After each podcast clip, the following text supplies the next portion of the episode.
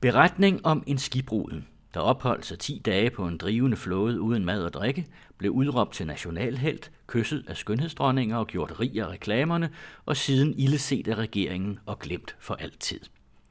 Ja, sådan lyder den fulde titel på den kolumbianske Nobelpristager Gabriel García Márquez' lille intense reportagebog om en matros i den kolumbianske flåde, som blev skyllet over bord fra en destroyer med smuglergods, og bogen er matrosens beretning, som han fortalte til den unge journalist García Márquez i 1955. Den blev offentliggjort som føljeton i landets største dagblad, hvis oplag steg til rekordhøjder. Reportage altså, virkelighed eller fiktion. Ifølge García Márquez er alle hans bøger, fra denne ydmyge, intense beretning til storværker som 100 års ensomhed og kærlighed i kolerans tid, virkelighed, eller rettere baseret på virkeligheden. Intet er frit opfundet, siger han. Hvor går grænsen der mellem virkelighed og fiktion? Beretning om en skibbruden kan med andre ord også læses som en lille roman, eller kan den? Jens Lohmann præsenterer her bogen og García Márquez' brug af fiktion og virkelighed, og det er skuespiller Kirsten Olesen, der læser op fra bogen. Jeg havde en kammerat ombord på flåden.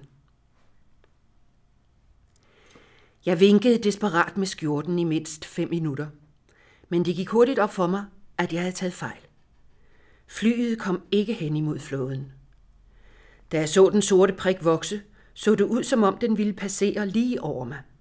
Men det passerede langt væk, og en højde fra hvilken de umuligt kunne se mig.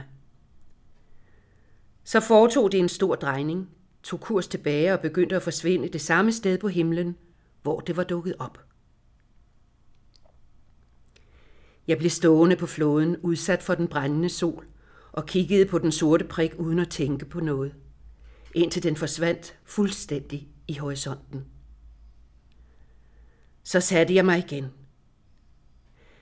Jeg følte mig ramt af uheld, men da jeg endnu ikke havde mistet håbet, besluttede jeg at tage forholdsregler for at beskytte mig mod solen. Først og fremmest skulle jeg ikke udsætte lungerne for solstrålerne. Klokken var 12 middag. Jeg havde tilbragt nøjagtigt 24 timer på flåden. Jeg lagde mig på rælingen med ansigtet mod himlen og lagde den fugtige skjorte over ansigtet. Jeg sørgede for ikke at falde i søvn, for jeg vidste, hvilken fare der truede mig, hvis jeg faldt i søvn på rælingen. Jeg tænkte på flyet. Jeg var ikke sikker på, om det søgte efter mig. Det var ikke muligt at identificere det. Liggende der på rælingen følte jeg for første gang tørstens tortur. I begyndelsen det tykke spyt og tørheden i halsen. Det fristede mig til at drikke vand fra havet, men jeg vidste, at det ville skade mig. Jeg kunne drikke en smule lidt senere. Men pludselig glemte jeg tørsten. Der, lige over mit hoved, hørte jeg lyden fra et andet fly, kraftigere end lyden fra bølgerne. Opstemt rejste jeg mig på flåden. Flyet kom nærmere, fra samme retning som det andet, men dette havde retning lige mod flåden. I samme øjeblik det passerede over mig, viftede jeg med skjorten. Men det fløj alt for højt. Det fløj forbi. Det fløj bort. Det forsvandt. Så drejede det rundt, og jeg så det fra siden over horisonten flyve i den retning, det var kommet fra. Nu leder de efter mig, tænkte jeg, og jeg ventede på rælingen med skjorten i hånden på, at der skulle komme nye flyvemaskiner. Noget havde jeg fundet ud af med flyene. De dukkede op og forsvandt det samme sted. Det betød, at der var der land. Nu vidste jeg, i hvilken retning jeg skulle. Men hvordan? Uanset hvor meget flåden havde bevæget sig i løbet af natten, måtte den stadig være langt fra kysten. Jeg vidste, i hvilken retning jeg skulle finde kysten, men jeg anede overhovedet ikke, hvor lang tid jeg skulle ro under den sol, der begyndte at give mig vabler, og den sult, der gjorde ondt i maven, og først og fremmest med tørsten. Klokken 12.35 dukkede der, uden at jeg havde bemærket hvornår, en enorm sort flyver op med pontoner til at lande på vandet. Den fløj brølende lige over mit hoved. Mit hjerte gav et hop. Jeg så den tydeligt. Dagen var meget klar, så jeg kunne tydeligt se en mand, der kiggede ud fra cockpittet og undersøgte havet med en mørk kikkert. Den passerede så lavt, så tæt på mig, at jeg syntes, jeg kunne mærke slipvinden fra propellerne i ansigtet. Jeg identificerede det nemt ud fra bogstaverne på vingerne.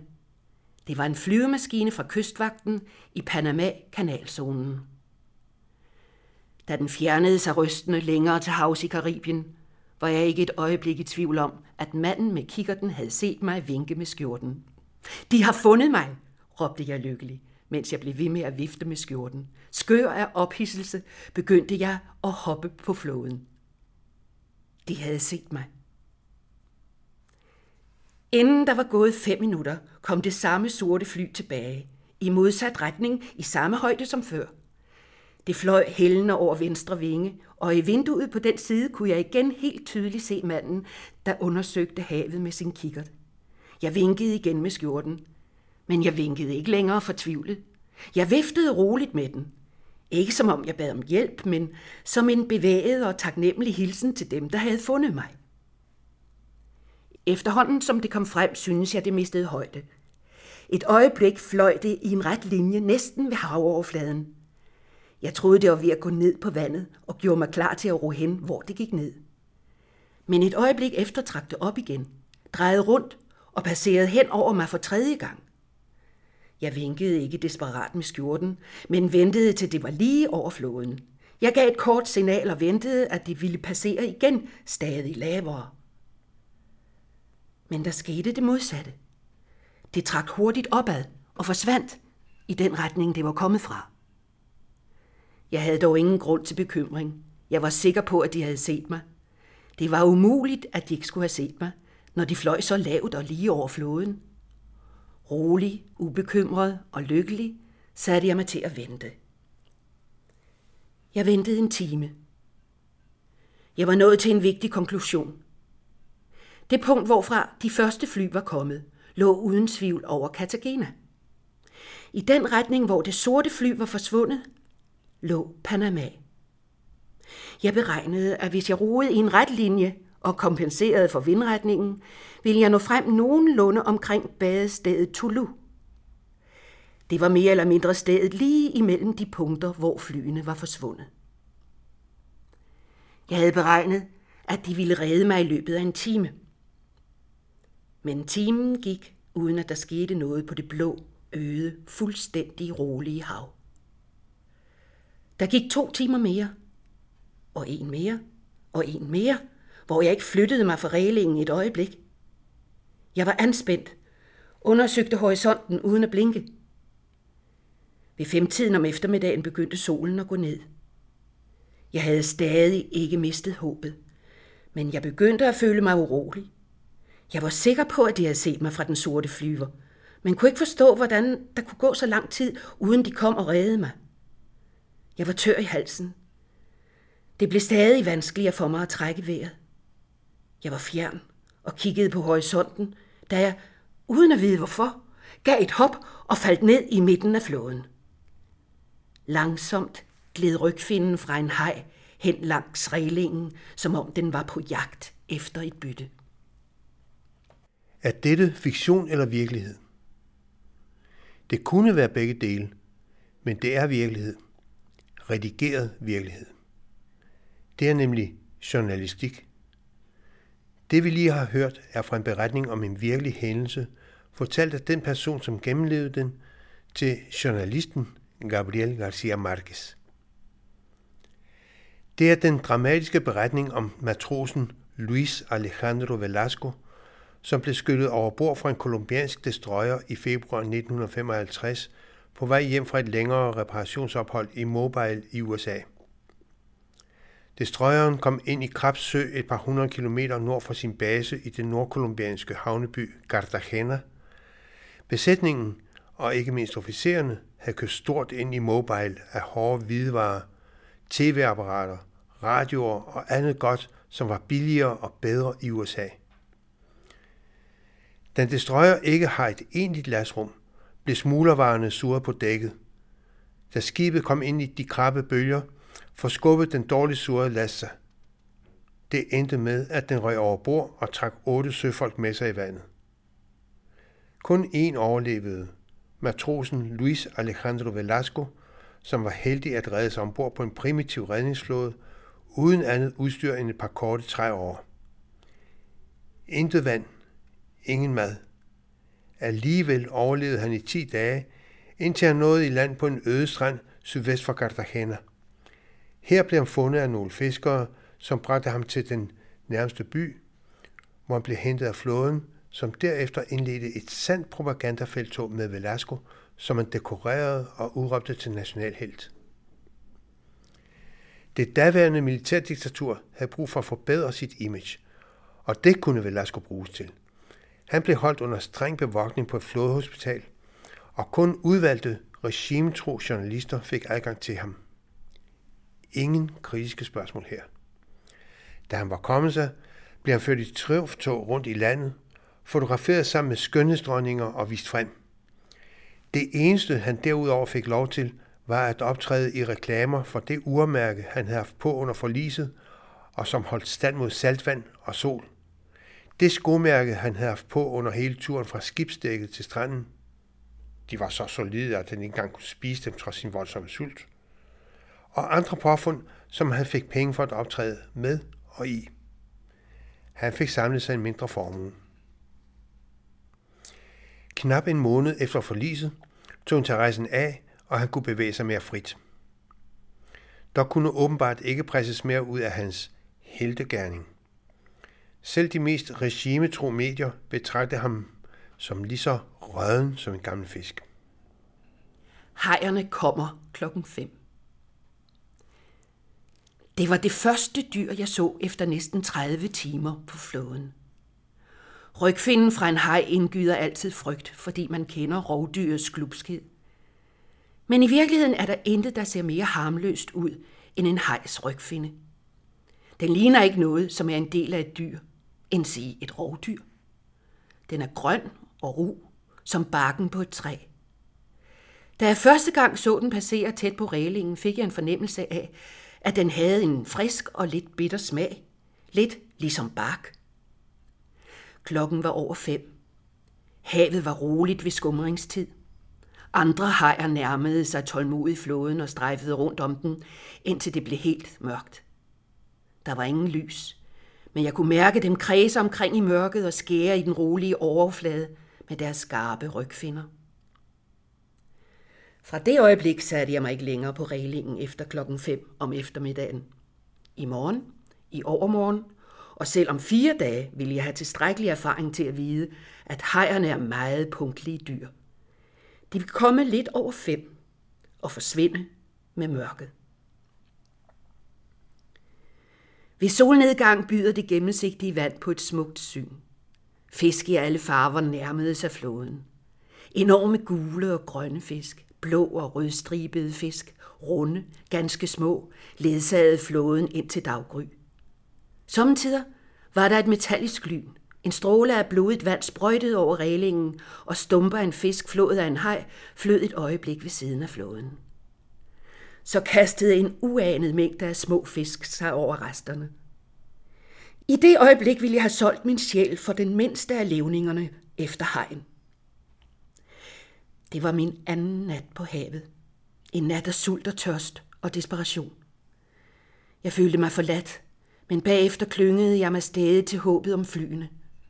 Først denne nat besluttede jeg, at det eneste, jeg rådede over til at redde mig, var min viljestyrke og resten af mine kræfter. En ting forbløffede mig. Jeg følte mig lidt svag, men ikke udmattet. Jeg havde tilbragt næsten 40 timer uden vand eller føde, og mere end 2 nætter og 2 dage uden at sove, fordi jeg havde haft vagt natten før ulykken. Alligevel følte jeg mig i stand til at ro. Jeg søgte igen efter lillebjørn. Jeg fæstnede blikket på den og begyndte at ro.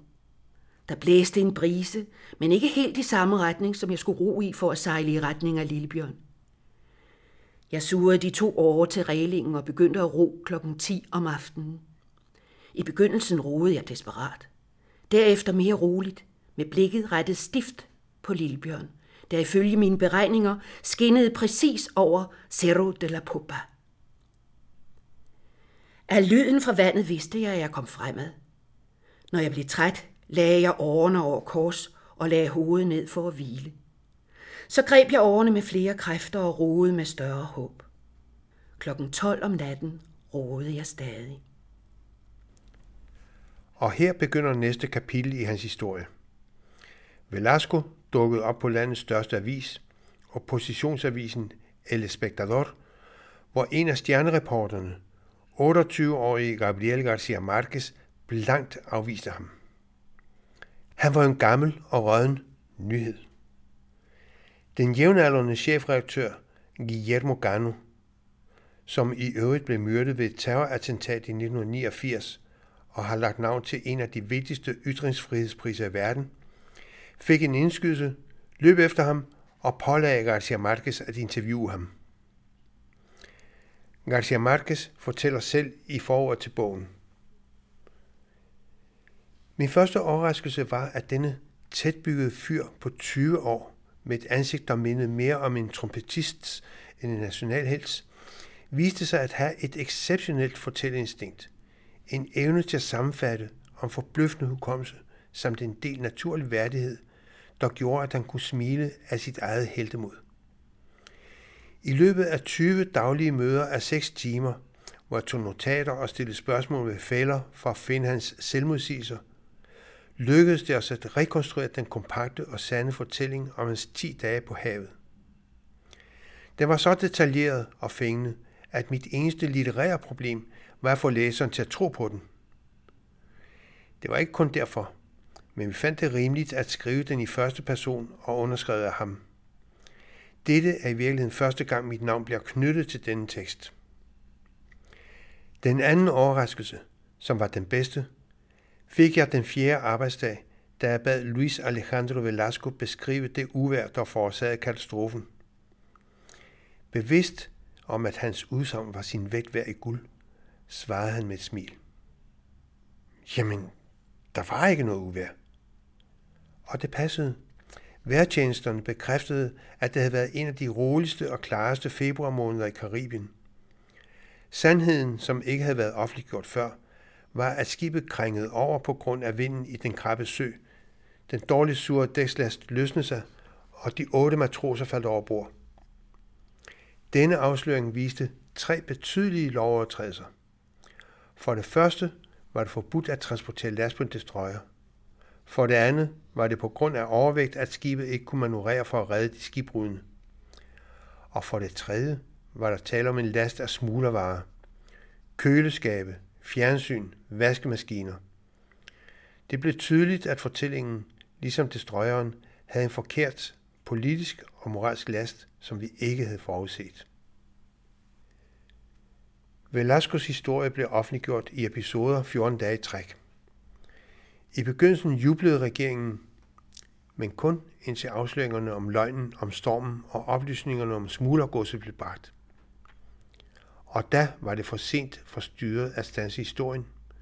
Men i et officielt kommuniké dementerede man, at destroyeren medførte smuglervarer. Avisens oplag blev næsten fordoblet. Velasco blev udsat for pression, trusler og fristende tilbud, men stod fast og ændrede ikke én linje i sin beretning. Avisen fik adresserne på hans kammerater og sendte folk ud for at købe fotos fra skibet af dem. En uge efter serien var slut, samlede avisen hele reportagen i et særtillæg, hvor man også bragte amatørfotos, som besætningsmedlemmerne havde taget, og som tydeligt viste det opstablede og fastsurede smuglergods på destroyerens dæk. Skandalen var fuldendt. Styret svarede igen med repressalier mod avisen, som nogle måneder senere måtte lukke. García Márquez fik arbejde på en ny avis, som folkene bag den lukkede avis åbnede. Men han var træt, og regimet var kommet på sporet af, at det var ham, der havde skrevet interviewet med Velasco. Han signerede nemlig ikke artikler med sit navn. Så han blev sendt til Genève for at dække et topmøde, uden at kunne andet end spansk. Hvad der var tænkt som nogle måneders pusterum, blev til 2,5 intense og lærerige år i Paris og Rom, med masser af afstikkere til resten af Europa. I december 1957 vendte han tilbage til Latinamerika, dog ikke Colombia, men nabolandet Venezuela, hvor han blev ansat på et uafhængigt nyhedsmagasin. Her oplevede han et diktaturs fald og et nyt demokratis kaotiske fødsel. Efter Fidel Castros sejr i Cuba i januar 1959 blev han og andre latinamerikanske journalister inviteret til Havana. Senere samme år blev han opfordret til at være med i den unge revolutions nystartede nyhedsbyrå, Prensa Latina, hvis korrespondent han blev i Colombias hovedstad Bogotá. Prensa Latinas kontor blev et samlingssted for det nye unge venstre, men han blev snart hentet til Havana og hurtigt flyttet til byråets kontor i New York, en sand urjærspost, hvor vrede eksilkubanere næsten dagligt truede ham. Så han sagde op, og næsten uden penge på lommen, kørte han med sin kone og deres lille søn med billige busser hele vejen til Mexico by, hvor han næsten uden afbrydelser har boet siden. Her slog han sig først igennem som tekstforfatter, drejebogsforfatter og korrekturlæser, samtidig med at han kæmpede for at genoptage den litterære karriere, han havde indledt helt tilbage i slutningen af 1940'erne. Det hjalp, at han landede i Latinamerikas frodigste og mest levende litterære miljø. I 1965 droppede han alle job, lukkede sig inde og skrev i 18 måneder. Resultatet blev 100 års ensomhed, der for alvor slog hans navn fast internationalt, og som førte til, at han fik Nobelprisen i litteratur i 1982. Efter 100 års ensomhed koncentrerede han sig om at skrive fiktion, men han holdt fast i, at der ikke var tale om ren fantasi. Han er ofte blevet spurgt, hvordan han dog kan finde på så fantastiske historier. Hans svar er, at han blot gengiver virkeligheden efter fattig evne. For han er til syvende og sidst journalist, fastholder han. Han finder ikke bare på. Selv den mindste detalje skal være bundet til virkeligheden. Så bliver den troværdig. En kammerat på flåden. Hen ad to følte jeg mig helt udmattet. Jeg trak årene over kors og begyndte at sove. I samme øjeblik var tørsten blevet større. Sulten generede mig ikke mere. Tørsten generede mig. Jeg følte mig så træt, at jeg lænede hovedet på åren, klar til at dø. Så var det, jeg så matrosen Jaime Manjarrés sidde på de strøgerens dæk og pege mod havnen. Jaime Manjarrés fra Bogotá var en af mine ældste venner i flåden. Jeg tænkte tit på mine kammerater, som forsøgte at komme ombord på flåden. Jeg spekulerede på, om de havde nået den anden flåde, om de strøgerne havde samlet dem op, eller om flyene havde lokaliseret dem. Men jeg havde aldrig tænkt på Jaime Manjarrés. Ikke desto mindre dukkede Jaime Manjarrés op, lige så snart jeg lukkede øjnene, smilende, først pegende i retning af havnen, og bagefter siddende over for mig i spisesalen med en tallerken med frugt og røræg. I begyndelsen var det en drøm. Jeg lukkede øjnene, sov nogle få minutter, og han dukkede hele tiden op, punktlig og i samme stilling, Jaime Manjarrés. Til slut besluttede jeg at tale til ham. Jeg husker ikke, hvad jeg spurgte om ved denne første lejlighed. Jeg husker heller ikke, hvad han svarede, men jeg ved, at vi sad på dækket og snakkede. Og pludselig kom brødsøen. Den fatale bølge kl. 11.55, og jeg vågnede forskrækket og klamrede mig af al kraft til nettet for ikke at falde i havet. Men først ved daggry formørkedes himlen. Jeg kunne ikke sove mere, fordi jeg følte mig udmattet, for udmattet til at sove. Midt i tågerne kunne jeg ikke længere se den anden ende af floden. Men jeg blev ved med at kigge ind i mørket i et forsøg på at trænge igennem det. Så var det, jeg så Jaime Manjarrés helt tydeligt på det yderste af rælingen i sin arbejdsdragt. Blå bukser og skjorte, og let på sned over højre øre, huen, hvor man trods mørket let kunne læse ARC Caldas. Hej, sagde jeg uden forskrækkelse. Sikker på, at Jaime Manjarrés var der. Sikker på, at han havde været der hele tiden. Hvis det havde været en drøm, havde det været ligegyldigt. Jeg ved, jeg var fuldstændig vågen, fuldstændig klar, og jeg kunne høre blæstens hylen og havets brusen over mit hoved. Jeg kunne mærke sulten og tørsten, og jeg var ikke det mindste i tvivl om, at Jaime Manjarrés rejste med mig på flåden. Hvorfor drak du ikke vand nok på skibet, spurgte han. Fordi vi var ved at komme til Cartagena, svarede jeg. Jeg lå på agterdækket sammen med Ramon Herrera. Han var ikke en åbenbaring. Jeg var ikke bange.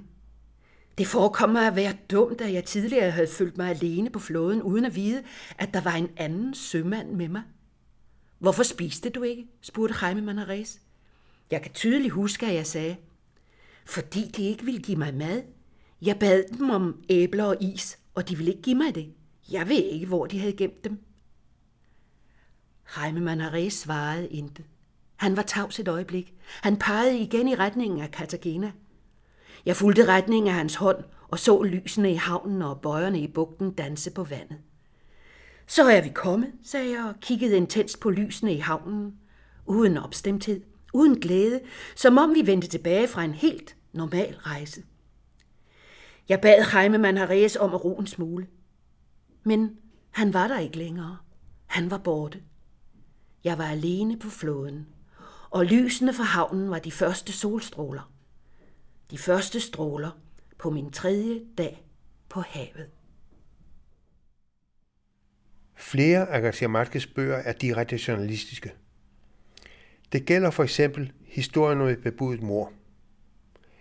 Den er den dramatiske rekonstruktion af mordet i fuld offentlighed på en barndomsven, begået af brødrene til hans tidligere kæreste, som hendes mand leverede tilbage til familien, da han på brudenatten fandt ud af, at hun ikke var jomfru. Af politirapporten fremgår det, at hun anklagede min ven, skriver García Márquez, for at være den ansvarlige for hendes vanære. Hendes brødre myrdede ham med knivstik på gaden ved højlysdag.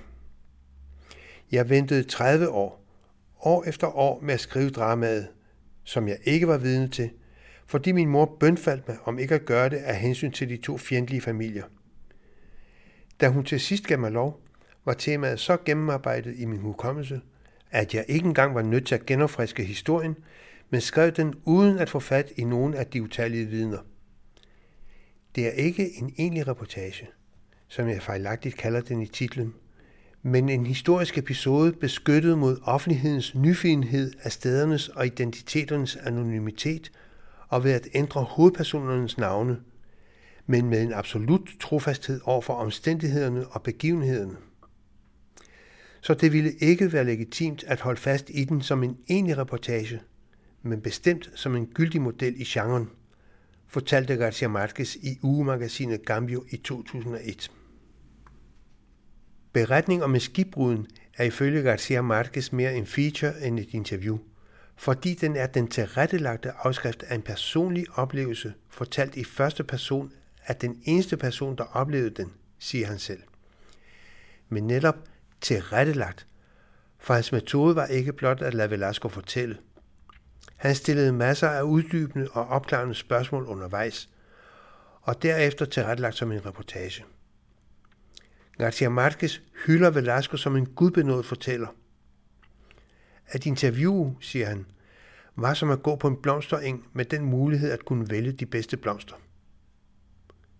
Men han skulle vælge, og det er både en journalistisk og en litterær metode. Det fik han oven i købet dom for flere år senere. García Márquez gav nemlig i 1970, da hans forlægger overtalte ham til at lade reportageserien udkomme som bog, sin agent besked om, at Velasco skulle modtage honorarerne for bogen.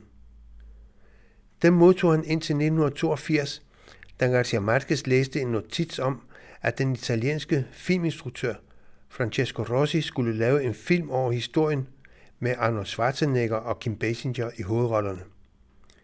Den meget filmbevidste García Márquez havde aldrig givet sit tilsagn og gav ordre til at standse filmen. En advokat i Bogotá overtalte Velasco, der blev en velhavende industrimand, til at rejse sag mod García Márquez for at blive formelt anerkendt som rettighedsindehaver. Retssagen varede fra 1986 til 1994 og sluttede med, at retten anerkendte, at García Márquez er ophavsmand til teksten, som er baseret på Velascos beretning. I rettens begrundelse hedder det blandt andet, så frem sagsøgte, altså García Márquez, havde begrænset sig til at skrive det sagsøger, det vil sige Velasco, dikterede eller sagde, havde denne ikke haft brug for en redaktør, men en stenograf eller maskinskriverske. Eller hvad der havde været mest praktisk, sagsøger kunne selv have sørget for at få sine tekster offentliggjort. Og retten konkluderede, at forfatteren til det litterære udtryk, at de hændelser, der overgik Luis Alejandro Velasco, var Gabriel García Márquez. Det er muligt, at dommerne har været påvirket af García Márquez' litterære status og berømmelse, da de nåede til at betragte beretning om en skibbrud mere som et litterært værk end som journalistik. Men de havde ret i, at der var tale om en bearbejdning af et råstof, i dette tilfælde en lang mundtlig beretning, der ifølge García Márquez havde store fortællemæssige kvaliteter. For journalistik er, når det kommer til stykket, også litteratur. Og den gode fiktion er, når det kommer til stykket, også en slags journalistik. Eller som García Márquez i 2001 skrev til en læser: journalistikken fortjener ikke kun en ny grammatik, en ny pædagogik og en ny etik, men også at blive betragtet som det, den allerede er, uden officiel anerkendelse. En fuldmoden litterær genre, ligesom poesien, teatret og mange andre. Beretning om en skibbrud bekræfter rigtigheden af hans ord. Kirsten Olesen læste et af kapitlerne i Gabriel García Márquez' beretning om en skibbrud, som er oversat af Jens Lohmann og udkommet på forlaget Ajour. Og det var altså også Jens Lohmann, der havde tilrettelagt.